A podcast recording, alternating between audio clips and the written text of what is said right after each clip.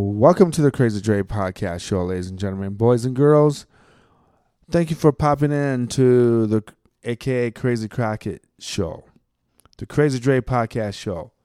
I'd like to thank everyone out there that's listening. I'd like to thank uh, uh, those who are coming back on the show. Um, my podcast is based on life and the journey and for myself. And I created a podcast so I have something to talk about. And I'm going towards sports and more popular items in life and in general. I'm trying to make it more into an everyday event, 20 and 30 minutes long. Uh, I don't have, I don't think I really have a lot of material to, to just constantly talk about without having another uh, person with me. Um, my uh, my uh, podcast has changed a little bit. I'm probably not going to have uh, certain people on the show no more. Uh, that's probably has changed. I'm going to probably, uh, well, I'm probably going to have Ron on the show still. I think Ron and I can still find things to talk about, and we both have enough time to to discuss things about life. But but today, folks, I hope that the weekend of of um, of Father Day's weekend, I hope everyone had a great time. I hope everybody got a chance to see their father. Uh, I th- I hope that everyone that their father or grandfather has passed away, uh, there's a deep uh, connection that you had with that grandfather or that father that recently passed away or passed away over 10 years ago or whenever. So, um, to all the fathers in the world, thank you for for uh, taking care of your kids and thank you for uh, supporting your wives. And um, all right, folks, I'm to talk about I'm to talk about sports today. I'm to talk about the U.S. Open. I'd like to think first of all, I'd like to uh, congratulate Wyndham Clark for winning the U.S. Open. Uh, his storyline goes the fact that he uh, his mom encouraged him to play sports, and uh, and when he was in college, his mom passed away, and it is a very inspirational story for a young man like that. I think that uh, I think we can take a lesson by that. It's like when sometimes when bad things happen to you or or situations where you can't control or someone or someone of your loved one have passed away, um, life keeps moving on. Life is a journey. Life is is a is a path, and and hopefully that uh, Wyndham Clark feels that his uh, mom was with him during the tournament, or or some form of a spiritual connection. I and it, it was cool. It was nice to see him win. I was a little disappointed with the crowd, though, folks. I think the crowd there was a little bit disappointing because everyone was pulling for, uh, everyone was pulling for, for uh, for Rickie Fowler. And I think and I think that even the announcers and the broadcasters Saturday, I mean Friday and sat through Sunday, even when Rickie scored a 62 on the first day, I mean it was just the media was really on the case about they really want to see Rickie win a a major. And he hasn't won a major yet. But I was kind of disappointed in the crowd. I mean, obviously, some of the crowds were very happy for Mr. Clark, but I did. I think that if it was Rickie, and I think it was if, if it was for Roy McIlroy, I think the crowd would have been a lot louder. So saying that, maybe maybe the crowd didn't know much about Mr. Cl- uh, Mr. Clark, uh, this young man, and uh, they didn't give him the attention or the applause that he deserved. So, the one thing I've noticed when I watch the PGA or the U.S. Open is that the announcers on Saturday kind of was talking about that the that the golf course was going to dry up and that eventually it would be difficult for the golfers to to lay up or to actually have the ball land on the on the greens without bouncing off the green or the wind wasn't going to be as an, much as a factor as it was supposed to be. But I think clearly you could tell that because of the golf course's relatively long and certain holes are very long for a par three or par four, people like Rickie was going to was going to struggle. And I think on Saturday, when when Clark and McIlroy and even Scheffler was starting to make a move, I think when you're sitting there watching watching golf on at in your hotel that early in the morning and then you see these guys making a run, you're going to put pressure on you. So I think that Rickie's got a little peer pressure on the fact that the fact that he was sitting there waiting and waiting and everyone everyone was moving on up and then by Sunday he choked. And I think that's something that Mr. Fowler does by default. I don't know why he does that. Uh, he had a great putting game through Thursday and Friday. Uh, but I think on Sunday it was just a different day. I think it was difficult for him to reach the greens on a par five with with uh, with with two shots, where Wyndham Clark or Roy or anyone else could get the ball there. But for Rickie, it was a little difficult, and I think with Rickie uh, falling behind, he had to take more chances, and he made a lot of bad shots, or he hit a lot of bad shots. He was pushing the ball or he was swinging the ball, uh, swinging the club way too hard, and the ball was going everywhere. And that same thing kind of happened to Roy McIlroy.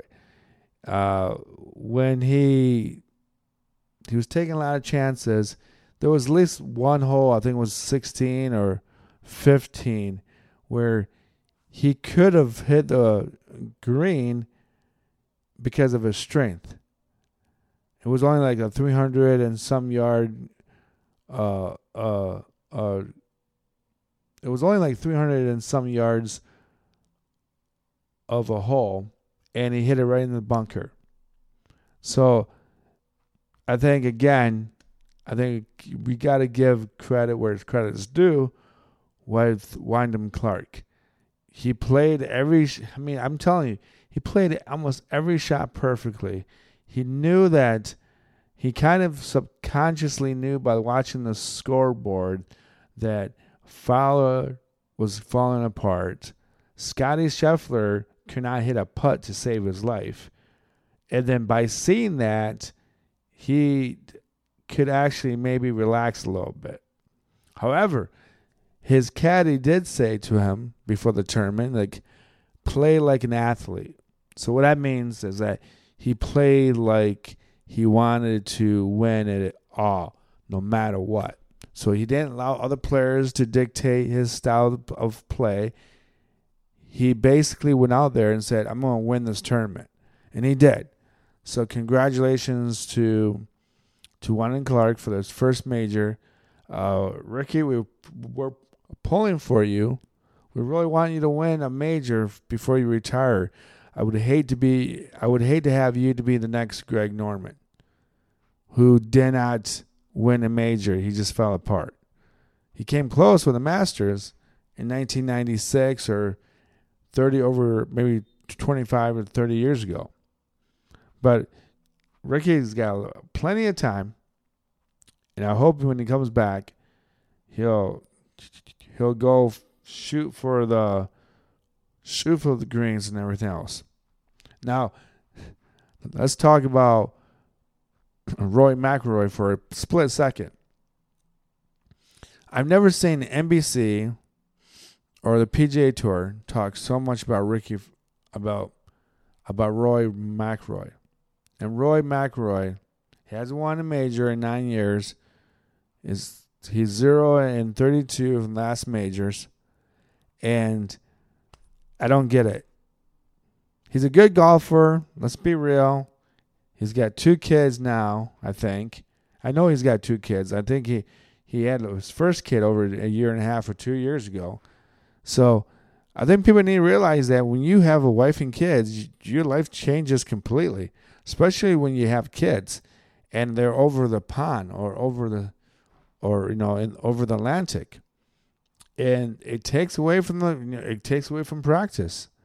When he, when Roy goes back home, and I don't even think he's playing this week in the PGA, so he's probably somewhere back at home, and he's probably babysitting the kids. So I I think that I think the PGA Tour needs to give Roy a a a a a, a break. I really do. I think they really need to give him a break. I think it'd be. I, I think they need to stop trying to make him the next Tiger Woods or or or the Bear or anyone or like Gary Player or whoever is the theme guy for the PGA. Who's ever the A guy or the next Dustin Johnson? You know, Dustin Johnson's in the in in the LIV Golf League. So, so I just think that they need to stop with this. Roy hasn't won a major in nine years. Will he win? Will he not? I don't think it's a big deal.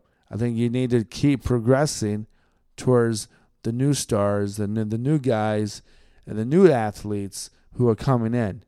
And for a while, they did that with Tiger Woods, and Tiger Woods wasn't playing at all for like a year and a half, and he and he didn't and he didn't do so well in the last majors and the, the Masters. And I'm so happy that they didn't really bring him up during the U.S. Open because Tiger Woods is really basically not relevant. So focus on your newcomers, the new guys. I think, I think uh, Viktor Hovland, he just broke down. In the, I mean, he just didn't have his A game. He just did not have his A game. I think Brooks Koepka. I think he won the last. Well, he clearly won the last major, so he won the PGA Championship. And I don't know, maybe he couldn't turn it on. He couldn't turn that button on, or he just couldn't do it. So I I I would assume that the next major that comes up, the British Open, I think Koepka might be within the top ten. I don't know about I'm not really sure about Roy. I think Roy might be pretty good, but I couldn't tell you much about Rickie Fowler. I don't know if he's going, if that uh, falling apart for the U.S. Open is going to be an issue with him in the, at the at the British Open. Uh, DeChambeau, DeChambeau always looks awkward. God bless his soul. I love how he's a smart kid. He's a physicist. He uses numbers. His guy, his whole club, his whole bag of clubs are the same size. But I'm telling you, DeChambeau, I think that you being that stubborn and not just realizing that the golf club will do its work as long as you have a perfect swing. Because when I see you even try to hit a a sand wedge or you trying to hit a a putter, it just you look like you're uncomfortable. And it looks like when every time you put the ball, the ball goes to the left. And I don't know why, but it, it just looks unnatural. So I would look, look, if I were you, I would stop being stubborn get yourself golf clubs that fit and you're not having that weird hand. I mean, your hands. Every time I see you golf, every time I see you with uh, whether whether iron, I just feel like your arms are so out of place. I feel like you're deliberately not trying to use the rest of your body, and you're just using your arms. That's what I see, and that's really what I see. So I'm sorry, DeChambeau. I mean, I was on your team. I was, I, I, like you a lot. I like how you you're a physicist guy. You're a science guy. You like you have other things to talk about or think about. But I think with golf, you have to let the golf gods tell you the truth. and you not using the right clubs is what they'll be telling you right now. All right. So enough about ripping up DeChambeau's feelings because it's not worth to destroy man's uh, um, uh, uh, ego. Let's go talk about. Well, we're going to talk about the basketball. We're going to talk about the NBA. So there's a trade that's I keep seeing see on Twitter. So they want so Detroit Piston fans, this is for you. This is for you. God bless your soul. I'm a Detroit Piston fan. They're saying that they want to trade the New Orleans Pelicans. They want to trade Zion Williams, the guy from Duke that only played one year in Duke. He's just a massive man who doesn't play basketball. He's always hurt. There's always an excuse. There's always something about Zion Williams. I've never seen a big guy that big, that strong, that doesn't want to play basketball. But I'll get to that point. So they want to trade Isaiah Stewart from Detroit Pistons and another Detroit Piston player like Ivey. And I swear to God, if the Detroit Pistons trade Ivey for Zion Williams, I will purposely never watch Detroit Pistons ever again. Ever again. I think Zion Williams is a far better player. He's a far better athlete. He is he is a very very well balanced player. He has he seems to have a purpose to play basketball. And and he comes from a family line of baseball players. So what I'm saying here folks, Zion Williams shouldn't go anywhere. You know why?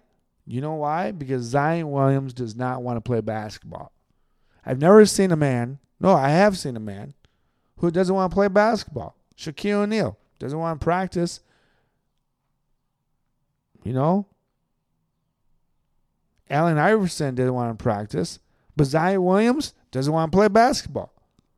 And I think this is a perfect example of where the NBA is actually going it's going to be difficult for the NBA to keep people or athletes involved in playing this game, this sport, because 82 games a year isn't worth it to these players anymore. They get paid too much. They they earn their money before they play a a single game in the in the league. So these guys are signing for free agency about no I'm sorry, they're signing their their draft pick, number one draft picks up playing for 30 to 40 million dollars a year. 30 40 million dollars 3 or 4 years that is that rookie contract. Now, I'm going to tell you the truth. The second round drafters that come in the draft pick, they don't stay long at all. They don't they just disappear. But I think the NBA's got a huge problem. They got a huge problem. They got guys that they got audience that doesn't care about LeBron James. He's too old. He's not relevant. And I don't even know. I mean, even if even if LeBron James did not flop and did his flopping stuff, I just don't think people care. And I think the only people that care about the NBA are business people and people who are unfortunately living in the in the projects of the of the bigger cities in the United States. And the NBA is losing feel. And I don't think that people I think I think one thing that they need to do for the NBA, and I think this is one thing. I think first of all, I think they should cut down the season down to like sixty games. I think I think they should make the the playoff to be more like the NCAA tournament. And I think that that that they need to have this standard like of street ball basketball so what I mean is like the guy could check them on the court or the defense could check the player on the court, and none of these loosely floppy fouls are caught anymore. And I really do think the NBA really needs to focus on certain nights for the NBA TV. I don't think people need to watch the NBA every single night. They're going to lose the audience. There's not there's not enough there's not enough time during the weekday to watch an NBA basketball game on a Wednesday or Tuesday or Thursday night at 10:30. At 10:30, I'm in bed. I am not going to watch I am not going to watch the LA Lakers and the Nuggets play a regular season game on a Tuesday or Wednesday night. I just won't do it. And and I don't have NBA Pass. So how am I going to watch that game on a Wednesday night or a Monday night when I don't have the NBA Pass? Of course, you got Tuesday and Thursday nights TNT, and then you have Wednesdays and Friday nights ESPN. But but if if I don't want to watch the Nuggets and the Lakers, I'm not going to watch that game. So the NBA needs to change something up. I don't know what they need to do. I think they need to at least cut down the season. I think they need at least have the NCAA tournament, uh, uh, a platform like that. I just NBA just is just not fun, and I and I would think that the one biggest problem that you have with the NBA that I would tell you is this: white people don't play basketball in America anymore. When I say so, when I mean white people, I'm talking about white Americans. They just don't play basketball. This is why we go to Europe to go at people like Nikola uh, Jokic. This is the MVP player for the Nuggets that won the NBA the NBA Finals for the Nuggets over over the Heat. And and Jimmy Butler was supposed to be the next big thing, the next Michael Jordan. I guess that's what you want to call it, the next Michael Jordan. But the NBA is not looking good. They don't have they don't keep people interested anymore.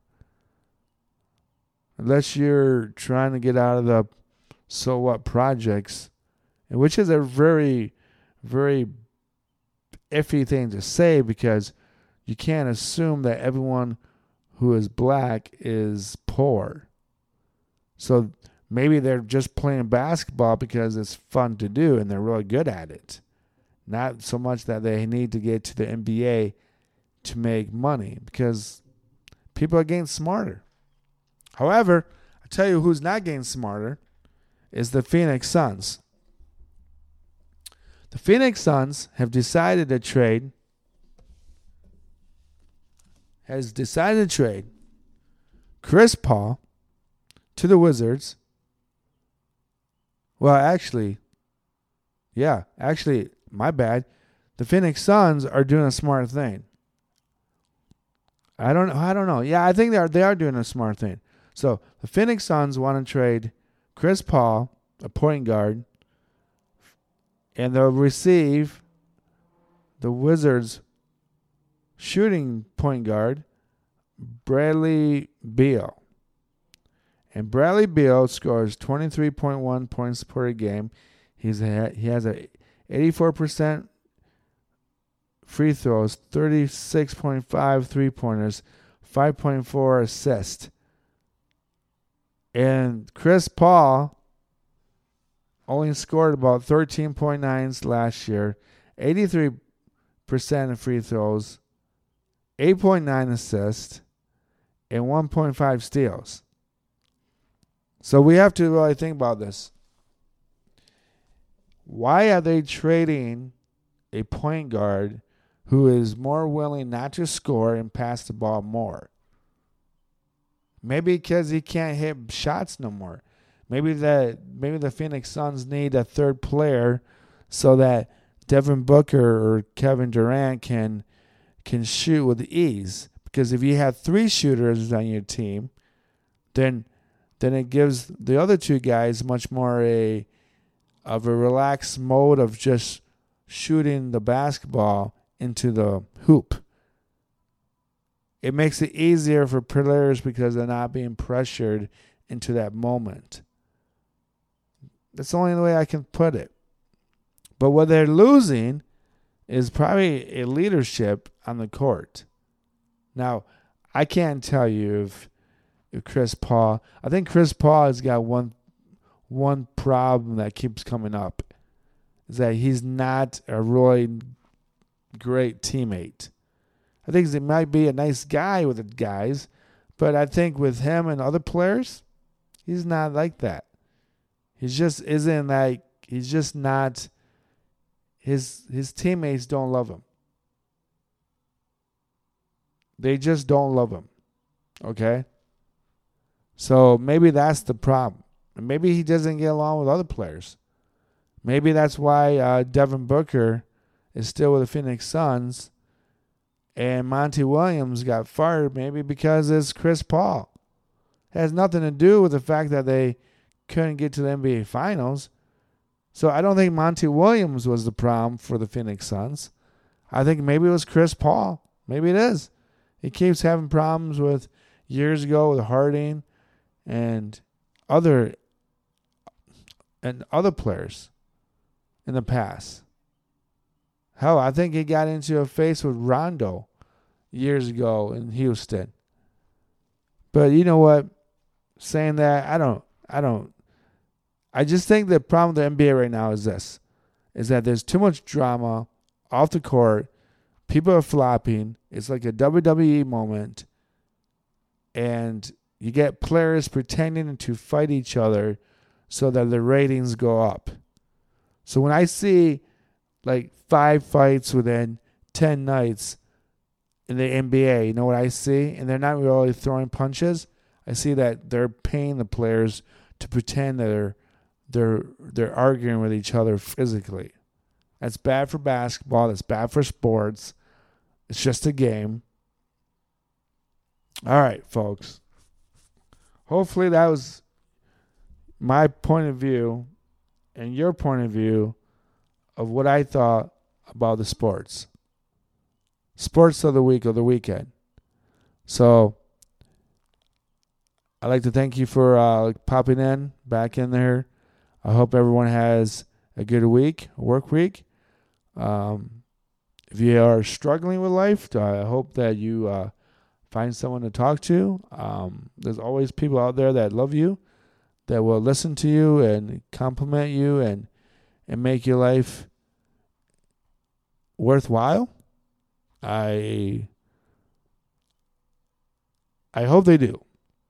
So, regardless what happens this sports week, just know that your life is worthwhile as well. So, thank you for listening to the Crazy Dre podcast show.